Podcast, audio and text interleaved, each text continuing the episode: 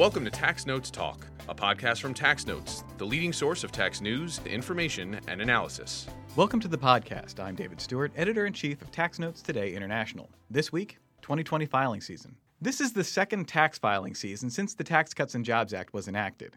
Here to talk to us about it is Damien Martin. He's a director at BKD and hosts the Simply Tax podcast. Damien, welcome to the podcast. Well, thanks for having me. It's good to be here. Well, why don't you tell our listeners a little about yourself? Well, as you mentioned, I am a director at BKD. I'm a, an advisor primarily to family owned and closely held businesses. And so that's kind of my background, which we can kind of layer in here and you know how it was to apply these new provisions of the Tax Cuts and Jobs Act to that group. But also have played an integral part in our response to tax reform and helping the firm really digest the provisions, you know, whether that be templates or education. And that's both inside our firm as well as outside. So kind of a number of tax hats hats that I wear in the firm, but that's kind of the lens that I look at things from. So, as I mentioned, this is the second filing season under the TCJA. How did the first one go? Well, I'd say it was definitely challenging, is the word I think that I overwhelmingly hear, because I do talk to a lot of other practitioners as I go around speaking or as part of working with the podcast and keeping up with all the change, understanding it and digesting it, and then really managing the areas of uncertainty was particularly the challenge that we had last year. So, what lessons do you think you can draw on from last? year to use in this season? Yeah, I think the biggest one that I generally repeat is you can't just rely on the software. You know, that's really not a knock on the software companies at all. I mean, they actually, I think, did a great job of responding to and integrating in changes. For example, Section 199 Cap A, we got the final guidance there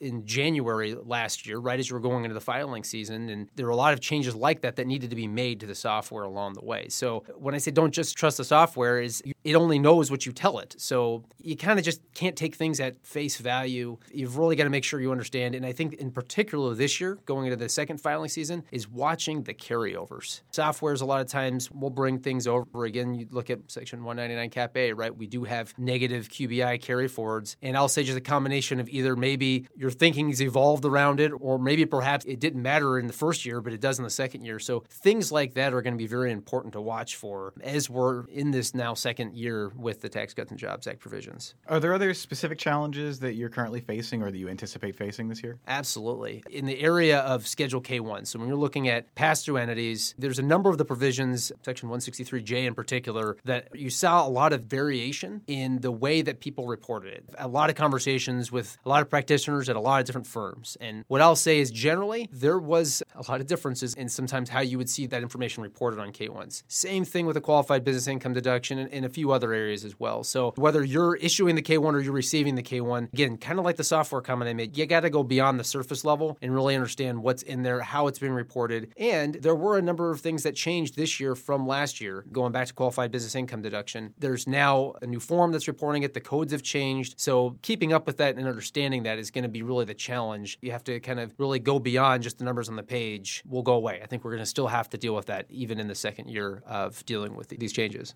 Now, there's still guidance constantly coming out. Are you finding that clients are still confused? Definitely. I think clients are. I think, honestly, practitioners are. I was doing two presentations last week one with a group of CFOs, and so I'll share some of those and their questions, but then one was with a group of practitioners. And I would say that there's still challenges and confusion in a lot of areas there as well. It really would vary depending on how much you had to deal with a different situation. I think the areas of confusion that practitioners, I think, still wrestle with are some of the areas where it's a little little less cut and dry. Areas like the definition of a trade or business. We all know, and I know that, that you've had guests on the podcast, I've talked about the fact that obviously there isn't one that's a clear definition. It really depends on the facts and circumstances. And I think that that's been a frustration, but also an area of confusion for people in terms of understanding that. In the real estate area in particular, when it comes to the trade or business definition, you're looking at 100 years of case law. As a result of that, I think there is just some maybe misunderstandings that kind of continue on. And so being careful and aware aware of that really becomes important. On the taxpayer side, again, talking to that group of CFOs, I think there's still a lot of confusion around the meals and entertainment. For some reason, it's front of mind. Being from Chicago, the line I often will say is, well, how it impacted your Hawks tickets and whether or not you get the deduction for your Hawks tickets. And I'll tell you, nothing actually gets a group of CFOs more interested in tax law changes is when you start talking about the deduction for their hockey tickets, right? And so I think there are still a lot of areas of confusion with that. And it really brings back to another point that I think is important important to keep in mind that we had a lot of changes, obviously, with the tax reform changes, but we're still operating under many of the existing provisions of the tax law. And the meals and entertainment area is a perfect example of that because you had exceptions under Section 274 that are still part of the tax law. And I'll say that probably were misunderstood by a lot of people, myself included. I feel like my understanding of that area really evolved as we went through the first filing season. But there still is a lot of misconception, confusion around what really is deductible, what isn't deductible, what's 50%, what's 0% entertainment, and even the fact that you still can have 100% deductible entertainment as long as you meet some of those exceptions under the under the existing tax law. So I think there's a lot of confusion there. I think one that is maybe less confusion as again kind of just living through it is another area that I expect to have some reactions to, and that's the qualified transportation fringe benefit area. When talking to taxpayers about that area, that's probably the one that I got the most pushback on. Myself personally, as well as those that I talked to, that there's just this sense of why is this limitation here? And there was a little bit of shooting the messenger going on, I think, a lot of times, because it just doesn't resonate with people. And sharing this and giving the updates to this group of CFOs, I was still getting that. There's confusion over what is this? Why does it apply? And now the fact that we had a repeal as it applies to exempt organizations with the year end spending bill, now there's a notion of, well, oh, they got rid of that. I don't have to do that anymore. Well, no, that's only for that context, right? So um, there's just a lot of confusion. There was a lot to understand, a lot to digest. So it's very understandable that there's a lot of confusion, but I think being careful about several of these areas and what the source of the information is particularly important. I had given this advice to somebody and I didn't necessarily even realize it was it was a presentation I was giving. I said, you know, you really have to be careful about the date of articles that you're reading when you're going to go in and refresh yourself on or, or take a deeper dive in on some of the provisions of the Tax Cuts and Jobs Act. And the context was related to Section 199 Cap A because as our understanding of it evolved, as we got the guidance, there things that maybe you would talk about in the beginning that now we know you can't do, right? So, for example, the crack and pack was something that maybe in the beginning people thought, well, maybe there's something that can work. Well, we all know with the guidance that that doesn't work, right? They did put an anti avoidance provision in there around that. So that's a little bit more of a straightforward example, but just being aware of the source of the information, because again, I feel like there is a lot of information out there. And so I think that's probably the overarching thing I would say in the advice that I give. Like I said, I didn't even realize perhaps the wisdom of what I was saying is you got to watch the date on what you're reading and be mindful of the source. Now, if there was one area the IRS could clarify that would make your life easier, what would that be? You know, I think that that's a really good question because I kind of almost want to say, well, I don't know how much time do we have here. Can we kind of dig in? You know, but if, if I'm going to boil it down to one, I'm going to go with an overarching more permanency in the provisions, particularly on the individual side. Obviously, with these changes, the majority of the individual sunset after 2025, and that's creating a lot of challenges when it comes to doing planning. Really, in the post TCJA environment, you have to take a multi-year, even multifaceted approach to doing planning. Kind of mentioned this in my introduction that I work with a lot of closely held and family owned businesses, as does my firm. And so as you go through that, all of it funnels down to the individual return, or uh, maybe it's landing on a fiduciary income tax return. So you're dealing with all these things sort of coming down together on these returns, and you can't just take a one year approach because income may change over the period, you may have different facts. You're also going to have the fact that after 2022, we're going to see some changes with some of the provisions as they are under current law. So the fact that we're not even certain of what the rate's going to be going out beyond 2025 really really makes modeling very challenging. It really makes some of this longer term planning challenging. And I think that that's probably the one thing that I would think I would try to change is to have that sense of permanence. Because really, when you're talking with somebody and trying to help them understand what this means for them, the bottom line for them personally, it is sometimes very overwhelming. And then when you have to layer in the fact that I have to sometimes say, well, it depends on what your crystal ball says for the future. And of course, we all know that tax law is only as, as permanent as it is until the next tax legislation comes along and changes changes it, right? So there's always that nature, but the fact that we're already on the clock with some of these things just really creates a lot of challenges when trying to actually implement some of these planning techniques for individuals.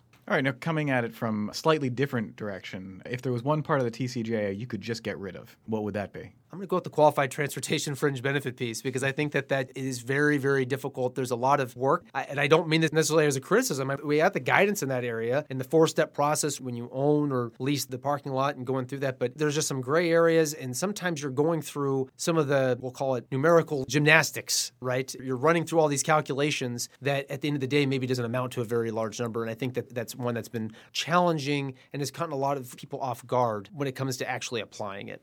Speaking as a CPA, what piece of advice would you give to a taxpayer before they come to see the CPA? What do they need to do to be ready? The general advice that I give people is kind of twofold. One is gather all the normal things that you would, right? All the documents and things like that. There's the old throw them in the shoebox and bring them along to the CPA, which I will say that with a lot of technological advances, we're able to avoid a lot of that. Now we can go straight from the source documents. But that's the straightforward stuff, right? So that's the starting point. Need all of that information. Again, making sure the reporting is right. But then thinking beyond that and thinking about maybe some of the other life changes that happen during the year that maybe you don't necessarily think to mention to your CPA. Things like getting married and maybe getting separated are ones that, okay, maybe you think of that because you've got to put the taxpayer's name on there and maybe you're not filing married, filing joint anymore, that sort of thing, or maybe now you are. So those are a little bit more straightforward. You know, new dependents, those are a little bit, again, more straightforward. But things like, did you do an estate plan? Did you make changes to some of the retirement, whether it's beneficiary designations? Do some planning there. Did you start a new investment? Did you get involved in a new activity, move to a new state? So again, some of the things that maybe on the surface didn't directly land in those documents, you know, the tax forms that you got that you all kind of gathered up to make sure they kind of have this holistic answer because there's a lot of things that in this post TCJA world that you can do that would be more proactive, but you kind of have to know about them on the front end. And so the more that you can bring of the intersection of tax and life together, I think that that's the best approach to take when it comes to getting ready for that meeting with the CPA. Let's talk about your podcast. You host Simply Tax and you launched roughly the same time that we launched our podcast here. Can you tell us a bit about it and its origins? Yeah, it's been a passion project, I will say. It really started, as I mentioned, part of my many hats, I guess, that I wear with our firm is it actually started as an internal project to educate our people on some of the tax law changes and things that were coming down. And I will say that I honestly looked at it as, as I started out in the career, in the profession, I always thought, gosh, you know, I wish I could get a deeper dive on something that's evolving or being able to kind of feed my tax mind is the way I would look at it, right? And I also wanted it to be, gosh, couldn't it be on my way to work or if I'm going to go for a jog or something like that. So that was sort of what I had always wanted. So then when it came up that we were looking for ways to be able to provide that for particularly our up and coming developing professionals, thought, okay, well, a podcast format would be perfect for that. So we started that internally, like I said, and went for about nine months that way. And then we, particularly actually with the buildup, what ultimately was the Tax Cuts and Jobs Act, we ended up getting a lot of requests to, hey, I'd like to share that with somebody that I'm working with or another advisor. And so we then kind of flipped the switch and made it external as well. And so generally, the approach that we take is try to have practical conversations around all things tax. We throw in some non-tax related things as well because it's all related. You know, somebody is that's a taxpayer that's having to understand this stuff. And so that's really kind of our core audience is we're focused on businesses, their owners, and their advisors and all issues that relate to that mix because at the end of the day, it all does. Like I mentioned, if particularly when it's a pass, it all funnels down to that ownership group. So a goal of mine is always to try to help educate others on the tax law, and particularly business owners or taxpayers, and helping them better be able to understand what all these provisions mean for them at a personal level. That's really been the goal, and it's just sort of evolved from there and had some great opportunities to talk to some great tax people and pass along sort of that practical, what does it mean for me perspective. Tax season is a busy time. How do you take care of yourself? What do you do to stay sane? Yeah, I will say that it's evolved, and probably every year there's a, something that's a little bit different that I do. So I'll share my focus this year, and I will also say that I'll put out the giant caveat that I by no means am perfect at this. You know, there's going to be uh, ups and downs, and, and I'm not always going to get it right because I don't think there's a silver bullet. At least if there is one, I would like to know it, and please somebody tell me because it is this kind of really compressed time. Obviously, all the stereotypes about tax season, but as I've kind of gone through, I don't like to look at it as survived, but maybe that's the right word. A number of tax seasons, you get more under your belt. This particular year, I'm focusing on systems, right, and trying to have systems for things. And this has been probably a focus of the last as well. So what I mean by that is maybe this even goes back to the David Allen getting things done. I don't know if you've read that book. It's a very disciplined system for approaching basically all the things on your to-do list. So I'm not going to profess that I'm far down that road, but there is a saying that he has of open loops diminish outcomes. And I think that's so true because if there's a lot of things that are bouncing around in my mind during tax season. So the way I try to keep saying is let me get them all at least written down so that I can start to figure out what am I going to do with and, and create actionable items for them, right? Because there's a lot of information in a very compressed period of time. So that's one of them. I think the other is, and I know that you're a fellow runner as well, but being very intentional about fitting those runs in. That's the way that I do it. My advice to anybody is find your running, whatever that is. You got to take care of yourself. Because if you can't take care of yourself, it's really hard to take care of other people. So how are you going to take care of your clients and those that are relying on you um, if you don't take care of yourself. I'll be honest, I love running and it's great, but when the going gets tough sometimes, my natural inclination is to say, I got to push harder. I got to log more hours trying to solve this tax problem I'm working on or whatever it might be. But that's generally the wrong answer. You know, I got to get out there, make the time, and actually make that happen. So that's another. And then I think the third is maybe fits to that, that self care bucket of kind of trying to feed my mind. I find that there's been years where I've sort of like gone in the bunker. My friends will even joke of like, well, there goes Damien. He's it's tax season again. We won't see him for a couple of months. And again, all the stereotypical things that you hear. But I think if you truly kind of put the blinders entirely on, you just sort of feel like you lose track of everything going on around you, the world going on around you. And, and I think it kind of feeding your mind, whether honestly, a lot of the ways I do that is I feed my tax mind. So I, I enjoy, I'll make a plug for your podcast. Uh, you know, I listen to the podcast, things like that. You got to keep in touch with everything that's going on to really stay sane, especially with all the changes that we've seen as of late, right? I mean, it's just not possible, I think, to truly be able to always be thinking about all these changes. And it takes sometimes that stepping back and be able to, again, keep feeding your tax mind, keep feeding your mind to be able to put them into perspective to think about them. I've had a lot of conversations with colleagues, again, with other practitioners. The biggest fear last year, and I still have it, is what am I not thinking about that I need to be thinking about when it comes to preparing this tax return or helping this person with this consulting project? Because it's so multifaceted in these provisions of the tax law. I mean, there's always been a lot of overlap and interplay, which quite honestly I find very fascinating and I enjoy. But at the same time, you just feel like, gosh, am I forgetting something? Am I not thinking about some angle here? And I think if you're not doing those things to kind of self care, to stay sane, it becomes very difficult. So, kind of a multi pronged approach to sanity, perhaps, if you will, for tax season. I think that's good advice. Damien, this has been great. Thank you for being here. No, thank you for having me. I appreciate it. Right after we finished this interview, Damien turned things around and interviewed me for his podcast, Simply Tax. You can find a link to that in the show notes. And now, coming attractions. Each week we preview commentary that'll be appearing in the Tax Notes magazines. I'm joined by Content and Acquisitions Manager Faye McRae. Faye, what will you have for us? Thanks, Dave. In Tax Notes Federal, Arvind Ravichandran and Mario Fiore examine recent IRS guidance on cryptocurrency. Cameron Cosby and Libin Zhang explain why mergers of publicly traded REITs should be currently taxed. In Tax Note State, Paul Bogdansky, David Dorner, and Jeremy Gov argue that while Illinois lawmakers recently enacted a measure to address potential discrimination against remote retailers, the remedy is still discriminatory and will probably result in litigation. Charles McLure Jr. examines the need for marketplace facilitator legislation.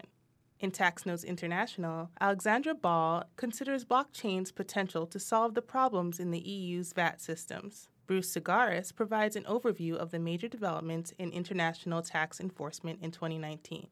And on the opinions page, Carrie Elliott considers the utility of EBITDA as a measure of financial performance. Roxanne Bland wonders if sin taxes are the right approach. Robert Goulder considers the dangers of cascading taxes and the pitfalls of derivative tariffs.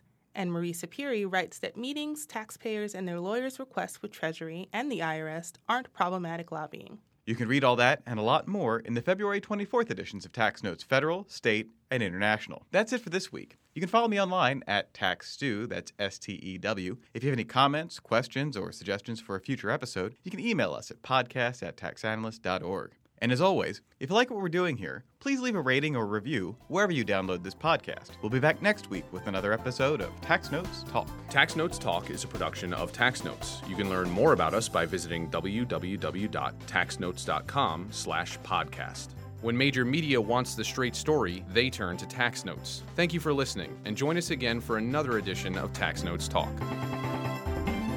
Tax Analyst Inc. does not provide tax advice or tax preparation services. Nothing in the podcast constitutes legal, accounting, or tax advice. A full disclaimer is included in the transcript.